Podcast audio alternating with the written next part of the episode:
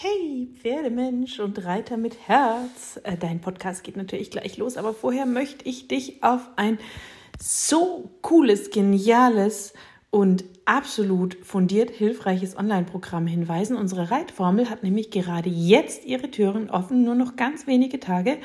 Zwölf Wochen intensives Coaching und ganz viel Reiterwissen, sodass du von der Pike auf deinen Sitz, deine Hilfen, dein feines Reiten und auch die körperlichen Themen deines Pferdes so aufbauen kannst, dass Reiten sich wirklich leicht und schön anfühlt.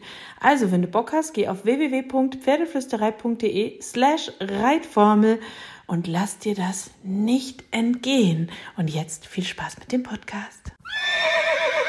Pferdeflüsterei to go, der Podcast für Pferdemenschen mit Herz.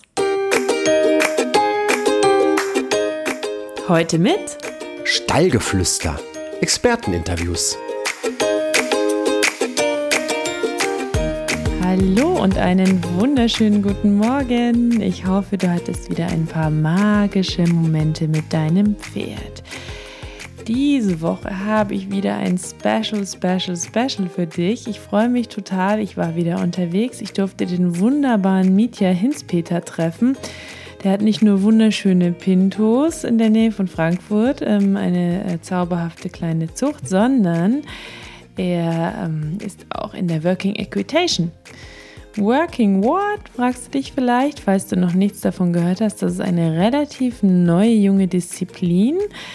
Und ähm, ich habe Mietja auf einer Messe getroffen und er hat mir ein bisschen mehr darüber erzählt, ähm, was genau es mit Working Equitation auf sich hat, worum es genau dabei geht. Und ähm, was Mietja da macht, das erzählt er dir jetzt gleich äh, in unserem Podcast.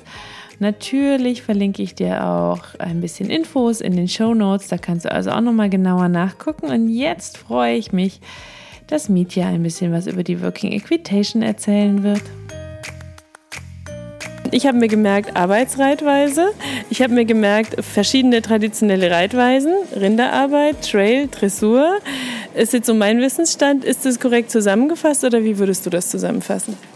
Ja, im Grunde ist es schon völlig korrekt. Ähm, ja, die Arbeitsreitweisen eben der, ja, der ganzen Welt, die äh, gleichen sich ja in etwa.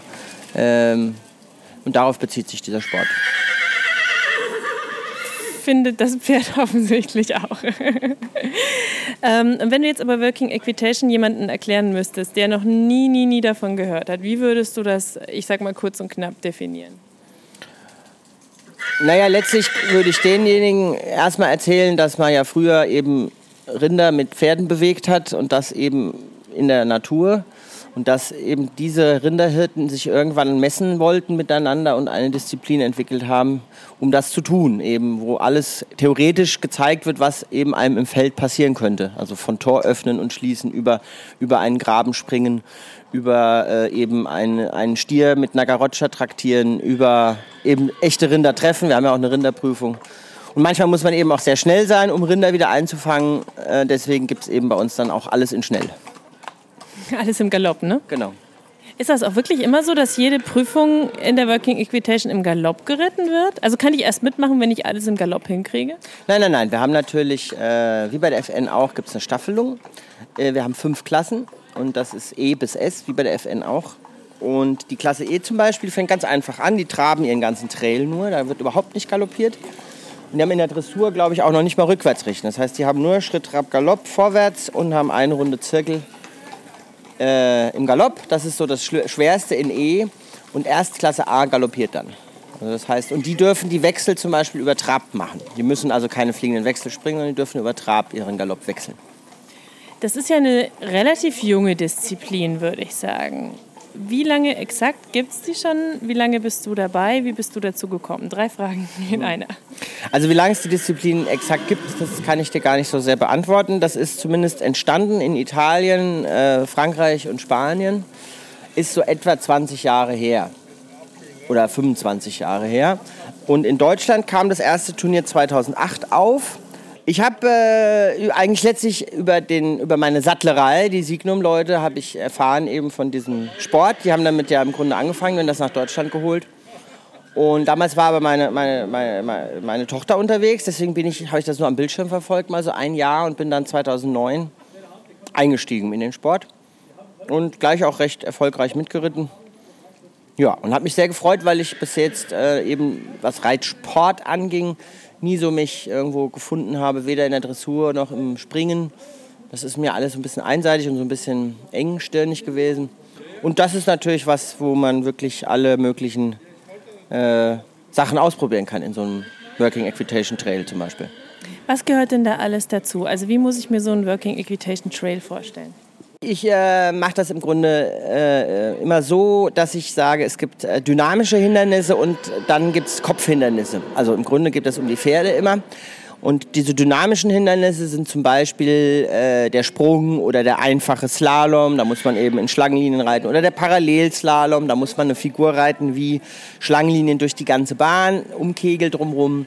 Oder auch die Tonnen, zwei Tonnen, drei Tonnen, da geht es um Wechsel und Volten. Und dann gibt es eben die Denkhindernisse, das wäre zum Beispiel die Seitwärtsstange oder äh, das Tor. Da müssen die Pferde so ein bisschen nachdenken und eben sehr auf sehr feine Hilfen reagieren. Das ist auch mit Mut teilweise dann verbunden, das Überwinden der Brücke teilweise oder des Koralls. Das sind eben dann so Kopfhindernisse, wo die Pferde wirklich Konzentration brauchen und eben ein sehr gutes Nervenkostüm. Ähm, ich habe irgendwo gelesen, Working Equitation fasst die alten europäischen Arbeitsreitweisen zusammen. Welche stecken denn da alle drin? Naja, letztlich ähm, ist es missverständlich inzwischen, weil Working Equitation ist tatsächlich eine Reitsportdisziplin und keine Reitweise. Das heißt, wir können, wir nehmen Leute auf, die nach FN-Muster strikt ihre Pferde ausbilden, können bei uns starten. Es können Leute starten, die Western, ihre Pferde Western reiten. Es können Leute starten, die klassisch barock orientiert sind. Es können Leute starten, die eben tatsächlich, wie zum Beispiel jetzt die Camargue-Reiter in Südfrankreich, wirklich diese Camargue-Reitweise betreiben. Ähm, von daher sind wir das, ist das eher eine Sportart, die eben entstanden ist in Südeuropa, in Südeuropa bei den Arbeitsreitern dort, Südeuropas, aber sich jetzt zu einer Sportart einfach entwickelt hat. So, und jetzt ähm, nehmen wir mal einen klassischen Trainingsalltag von dir. Wie sieht denn so ein Working Equitation äh, Plan von, von dir aus, wenn du trainierst mit deinem Pferd? Was gehört da dazu? Also man macht, es macht eigentlich keinen Sinn, einen Tagesplan sich anzugucken bei mir, weil ich, ähm, was Training angeht, habe ich, ja, inzwischen, da bin ich inzwischen der Meinung, dass die meisten Pferde höchstens fünfmal die Woche trainieren sollten und eigentlich zwei bis dreimal die Woche frei haben sollten. Bei uns ist es äh, auch möglich, weil unsere Pferde alle in Herden auf großen Flächen stehen. Das heißt, die müssen nicht bewegt werden, die bewegen sich selber, sondern die müssen nur trainiert werden. Und das Training reicht äh, viermal die Woche maximal aus. Und von diesen viermal trainiere ich tatsächlich nur einmal wirklich konzentriert, zum Beispiel Trail. Und dann ansonsten gehe ich, mache ich ein bisschen Dressur, und dann gehe ich auch mal sehr viel ausreiten. Also die Hälfte meiner Arbeit findet draußen im Gelände statt. Also viel Abwechslung, schlicht und ergreifend. Und Kondition. Und wenn jetzt jemand sagt, ach, Working Equitation klingt mega, gefällt mir irgendwie, für wen ist das was? Also was für ein Typ muss ich sein, was muss ich mögen, ähm, was darf ich nicht mögen, ähm, dass ich sage, Working Equitation, da kann ich Feuer für fangen? Also ich sag mal so, diese kleinen Klassen E und A, die sind natürlich für alle Reiter im Grunde machbar. Ähm, wenn man jetzt die Rinderarbeit und den Speedtrail dazu nimmt, ab Klasse L, also ab den höheren Klassen, muss man natürlich so ein bisschen auch Actionfreund beim Reiten sein, weil da geht es nun mal um Geschwindigkeit, sowohl bei den Rindern als auch im Speed. Also muss man ein bisschen dynamischer Reiter sein und auch so ein bisschen, sag mal, Spaß an Dynamik beim Reiten haben. So ganz eingefleischte Dressurreiter sind wahrscheinlich zu unflexibel für diesen Sport. Was brauche ich an Ausbildungsstand, um loslegen zu können als Reiter? Im Grunde, da wir ja mit der Klasse E wirklich auf E-Niveau starten, reicht eine solide Grundausbildung, äh, das Beherrschen der drei Grundgangarten Schritt, Trab und Galopp schon aus, um bei uns zu starten. Beim Pferd auch? Beim Pferd auch. Das hätte ich jetzt tatsächlich nicht gedacht. Aber ich muss es ja auch durch den Trail, ich sag mal, ähm, gekonnt lenken können. Ja. Im Trail Klasse E gibt es kein Seitwärts und kein Rückwärts. Doch rückwärts schon, aber nur geradeaus rückwärts. Und kein Seitwärts. Und kein Galopp. Das heißt, die Traben, Schlangenlinien, die traben wollten, das sollte schon gehen. Also eine gewisse Lenkung sollte schon vorhanden sein. Gut, das klingt nach einer einfachen Basis. So, was sind denn dann so Einstiegsübungen? Also kann ich mir zu Hause auch so einen netten kleinen Trail bauen, damit ich ein bisschen vortrainieren kann oder so ein bisschen reinschnuppern kann? Hast du da Tipps? Na klar, also das Schwierigste sind eigentlich nur drei Hindernisse zu bauen. Das Schwierigste sind Brücke, Tor und der Stier. Da muss man tatsächlich ein bisschen basteln, mm, um das äh, zu machen. Wobei man sich auch helfen kann, zum Beispiel bei einem Tor mit zwei Springständen und einfach einem Seil dazwischen. Bei der Brücke kann man sich auch helfen mit einer dicken, fetten Plane und zwei äh, Sprüngen rechts und links als Geländer zum Beispiel. Den Stier könnte man auch eine Besenaufnahme auf einen Springständer draufschrauben, dort einen Ring dran klemmen und schon hat man einen Stier. Also es ist alles relativ leicht nachzubauen. Äh, und der Rest äh, sind sowieso im Grunde Pylonen, Stangen und äh, vielleicht ein paar Springständer. Wenn man das alles zur Verfügung hat und noch eine Glocke für die Glockengasse, kann man schon anfangen. Gibt es dann Ausrüstung, die ich brauche, um loslegen zu können? Mm, ja, also äh, im Reglement heißt es, man soll mit gedeckten Farben reiten. Das bedeutet also, ich sollte schon eine Weste oder ein Sakko haben, irgendwie in einer gedeckten Farbe und einen Reithelm oder eine Mütze oder Kappe, weil eine Kopfbedeckung ist auch Pflicht. Und Stichwort Sattel ähm, Working Equitation Sattel. Brauche ich da ähm, einen besonderen? Ne? Signum macht ja speziell für Working Equitation Sättel. Ähm, gibt auch andere Marken. Ähm, Signum kennst du ja jetzt ein bisschen besser. Ist da ein Unterschied zum Western-Sattel, zum Dressursattel? Ja, definitiv.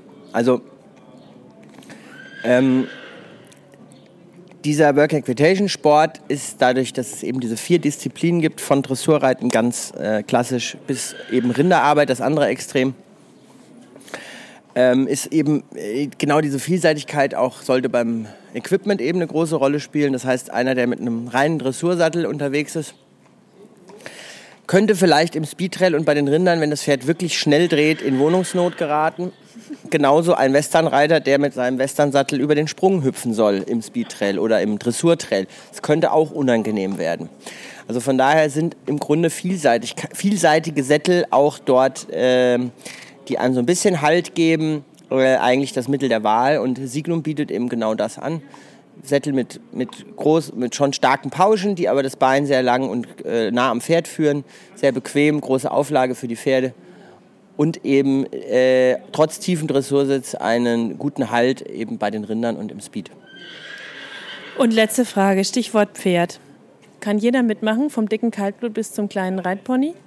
Ja, im Grunde schon. Also gibt es nicht Rassen, die sich besonders dafür eignen? Natürlich, die gibt es schon. Also besonders, nee, ja, sagen wir es mal so, es gibt Rassen, die sich besonders schlecht dafür eignen, würde ich sagen. Also ich denke, mit einem Kaltblüter zum Beispiel kann man nicht erwarten, dass man sich bis zu einer Klasse M erfolgreich mit den anderen messen kann.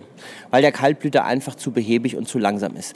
Genauso ein Shetland-Pony, das ist einfach zu klein schwer zu reiten, würde ich sagen. Ja, und das wird auch von den Rindern nicht so ernst genommen, wahrscheinlich. Je nach Shetland-Pony. und äh, klar gibt es so Rassen, viele Reiter zum Beispiel reiten diese portugiesischen Lusitanos. Das sind sehr beliebte Working Equitation Pferde, weil sie eben sehr vielseitig sind, sehr flink sind. Aber man muss auch wieder sehen, auf den letzten Weltmeisterschaften wurden wir Deutsche ja Weltmeister und wir haben wild durcheinander gewürfelte Pferde gehabt. Wir haben Warmblüter dabei gehabt, wir haben Mixpferde dabei gehabt, wir haben einen Spanier dabei gehabt und haben alle Lusitanos hinter uns gelassen. Wir hatten keinen einzigen Lusitano bei uns im Team.